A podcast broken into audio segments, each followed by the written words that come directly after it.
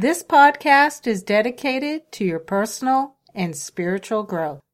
Hello and welcome. I am your host, Pamela Cummins, and today's topic is how to respond when people ask for free services. The following quote is from Calvin Coolidge All growth depends upon activity. There is no development physically or intellectually without effort, and effort means work.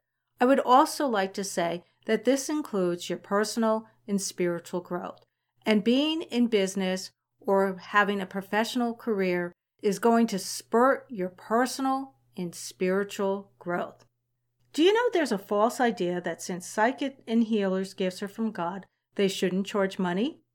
Yet, hasn't God also gifted Taylor Swift with a beautiful voice, Matthew McConaughey with acting skills, and LeBron James with athletic skills? And believe me, these people get paid mega, mega amounts of money for their gifts. People trying to get something from nothing happens in every profession. Authors, freelance writers, coach, artists, musicians, doctors, lawyers, and so forth. This is so frustrating to those who have businesses and living expenses to cover.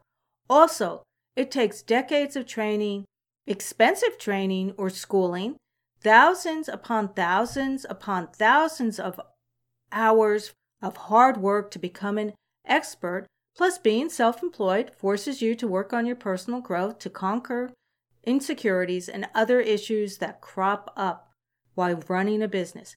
These are all valid reasons why professionals must charge for their services.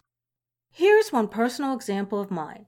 At least every two weeks, someone will go on my email reading webpage, bypass my payment buttons, and type their personal questions for me to answer in the contact form. Obviously, these people know that this is a paid service. It got to the point where I was sick of typing my response and typed up a generic response which I can copy and paste. I'd like to share what I typed in case you have a similar situation happen to you. Thank you for your interest in my email readings. However, I didn't receive your payment for the questions. Please check your PayPal or credit card account to see if the problem is at your end, or submit a payment on the email reading webpage. Once I receive your payment, I will answer your question as soon as possible. Did you notice how polite and professional this response was? I didn't say, hey, this isn't a free service. Where's my payment? I may think that at times, but it's not very professional to actually state that. And why am I so polite about my response? Well, perhaps 2% of the time there really is an actual problem with their PayPal or credit card account. However, it's always important in good karma to respond with kindness, no matter who the person is. Now I'm going to talk about three methods people will try to get freebies. The first is family and friends. This is a toughie because these are your loved ones Yet you still need to be compensated for your skill and time. Never allow your family and friends to guilt you into free services. Instead, choose who you won't charge or give a discount to. If someone complains when you ask for a payment, tell them, I'm fitting you in my busy schedule. Obviously, paying clients must receive top priority, and it will take me so many days or weeks to finally have time to help you. Even if you're in a brand new business, or a career, it's a lot of work. There is a lot of background work that you have to do before you have paying clients or products or whatever you do for a living. Personally, I'm lucky. My family and close friends always offer to pay me something as they value my work. Even my father insists on buying my books I've written, and he's one of my editors.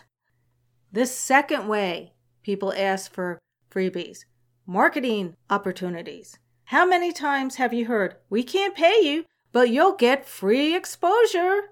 Think carefully before you say yes, even if your business is brand new. This intention of potential clients really brings in paying clients. Usually, the universe hears it as send more non paying gigs for possible money opportunities. Let me repeat that. When you do free exposures for possible clients, the universe really hears it as Please send me more non paying gigs for possible money opportunities. Before you give away your precious and valuable time, research whose free exposure will work best for you. Yes, there are times that you need to do charitable events or marketing opportunities that could help you, or you just choose to do it because you love to do the work that you do. Please choose niches that work best for your business and how you want to take advantages of these opportunities, whether that's through services, speaking engagements, guest blogging, podcast interviews, or raffling off a gift certificate. Do this with an attitude of fun, enjoyment, or establishing connections, and without any expectation of receiving anything in return. The third and final method that I'm going to talk about is strangers on the internet. Remember my email reading example? Sadly, this isn't the only way the internet users ask for freebies, nor am I the only business owner who goes through this. Requests for free services happen through messaging you on social media, Facebook groups, website contact forms, emailing you, comments on your blog posts, live radio shows. Sometimes it's really hard to get people off the radio show. Those callers just ask questions after questions and want to pick your brain. Or anywhere else strangers can connect with you. These requests are sometimes asked as, I just want some feedback or input but really, it's a way of avoiding paying for your services. Anyone who is requesting your time or expertise needs to be aware it is a paid service. I want to repeat that. Anyone who is requesting your time or expertise needs to be aware it is a paid service.